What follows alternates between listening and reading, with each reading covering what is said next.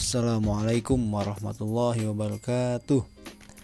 Selamat pagi anak-anakku semua. Senang sekali Bapak bisa hadir Dalam podcast Fix Edu Today. Apalagi hari ini masih dalam suasana HUT RI yang ke-75 Dirgahayu Republik Indonesiaku. Semoga tagline Indonesia Maju bisa kita wujudkan bersama-sama. Karena memajukan Indonesia bukan hanya tugas pemerintah, tapi tugas setiap warga negara tanpa terkecuali. Baiklah, hari ini materi yang akan kita bahas adalah materi pokok nilai-nilai Pancasila dalam praktik penyelenggaraan pemerintahan. Materi ini untuk kelas 10 ya. E, silahkan siapkan alat tulisnya, jika perlu untuk mencatat poin-poin penting dalam paparan materi yang akan Bapak sampaikan. Tetap fokus agar bisa mencerna materi dengan baik. Mohon maaf sebelumnya, mungkin suaranya nanti agak sedikit aneh ya karena Bapak agak pilek. Jadi pasti berbeda dari biasanya. Baik, kita mulai saja pembahasan materi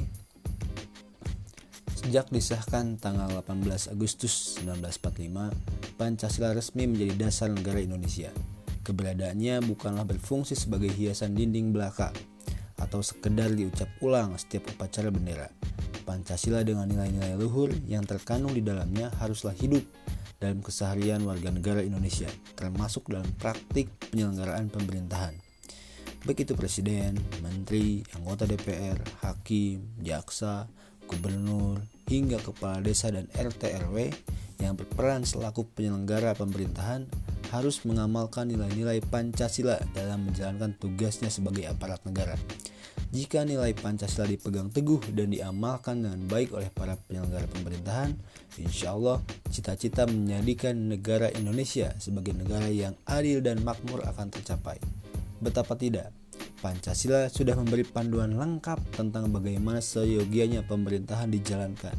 Di sila pertama, ketuhanan yang Maha Esa tak hanya memandatkan pada aparat pemerintah untuk menjamin pelaksanaan ibadah-ibadah ritual warga negara seperti pembangunan rumah ibadah, pelaksanaan ibadah haji, pelaksanaan hari-hari besar keagamaan, tapi juga sila ketuhanan yang Maha Esa menegaskan bahwa negara Indonesia adalah negara yang memiliki spirit keimanan dan ketakwaan dalam penyelenggaraan pemerintahan. Dengan spirit ini mestinya aparat pemerintahan tak berani menyeleweng seperti korupsi, suap, dan lain sebagainya karena sadar bahwa Tuhan akan meminta pertanggungjawabannya sebagai seorang pejabat kelak. Sila kedua, kemanusiaannya adil dan beradab. Turunan dari sila ini adalah apa yang tercantum di pembukaan Undang-Undang Dasar Negara Republik Indonesia tahun 1945 yang menyatakan kemerdekaan itu ialah hak segala bangsa dan oleh sebab itu maka penjajahan di atas dunia harus dihapuskan. Karena semua manusia sama, sederajat, tidak ada ras atau golongan manusia yang lebih tinggi derajatnya dari ras atau golongan manusia lainnya.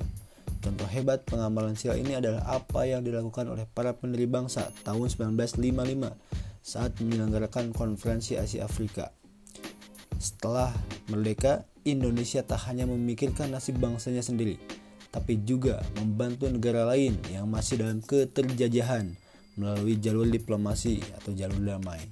Setelah KA diselenggarakan, banyak sekali negara Asia dan Afrika yang tadinya belum mereka bisa merdeka karena terinspirasi dari spirit konferensi Asia Afrika.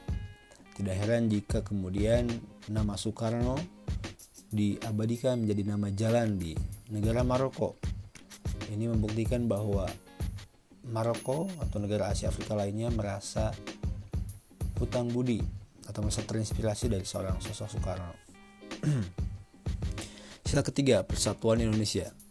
Di tengah beragamnya masyarakat, pemerintah harus bisa memastikan persatuan dan kesatuan terjalin erat antara warga negara. Salah satu yang dilakukan yang harus dilakukan dengan baik oleh negara adalah bernama nilai-nilai nasionalisme dan patriotisme pada masyarakat. Pembelajaran PPK di sekolah adalah salah satu contohnya. Sila keempat, kerakyatan yang dipimpin oleh hikmat kebijaksanaan dalam permusyawaratan perwakilan. Negara ini adalah negara dengan kedaulatan rakyat, serta harus bermusyawarah dengan hikmah kebijaksanaan. Inilah yang harus menjadi panduan pemerintah bahwa dalam mengambil keputusan apa pun semestinya mendengar aspirasi rakyat. Contohnya, jika ingin menaikkan tarif dasar listrik, menaikkan tarif BPJS, pemerintah harus mendengar betul aspirasi rakyat, apakah rakyat siap atau tidak.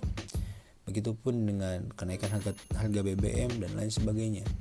Pemerintah harus memastikan bahwa aspirasi rakyat didengarkan terlebih dahulu. Dan terakhir, sila kelima, keadilan sosial bagi seluruh rakyat Indonesia. Ini bisa diumpamakan dengan jika orang Bandung sejahtera, maka orang Purwakarta juga harus sejahtera. Jika orang Jakarta sejahtera, maka orang Papua pun harus sejahtera. Begitulah kira-kira gambarannya. Pemerintah harus bisa menghadirkan kesejahteraan pada seluruh warga negara tanpa terkecuali. Ini adalah PR besar bagi kita semua. Contoh upaya pemerintah dalam mensejahterakan masyarakat ialah dengan pemberian bantuan Kartu Indonesia Pintar dan Kartu Indonesia Sehat. Orang-orang yang kurang mampu dibantu untuk bisa sekolah dari SD hingga kuliah dan juga bisa berobat secara gratis ketika sakit. Mungkin itulah sedikit gambaran atau paparan tentang nilai-nilai Pancasila dan praktik penyelenggaraan pemerintahan. Selanjutnya kita bahas dalam diskusi di grup WhatsApp. Jangan ke mana-mana. Terima kasih sudah mendengarkan. Assalamualaikum warahmatullahi wabarakatuh.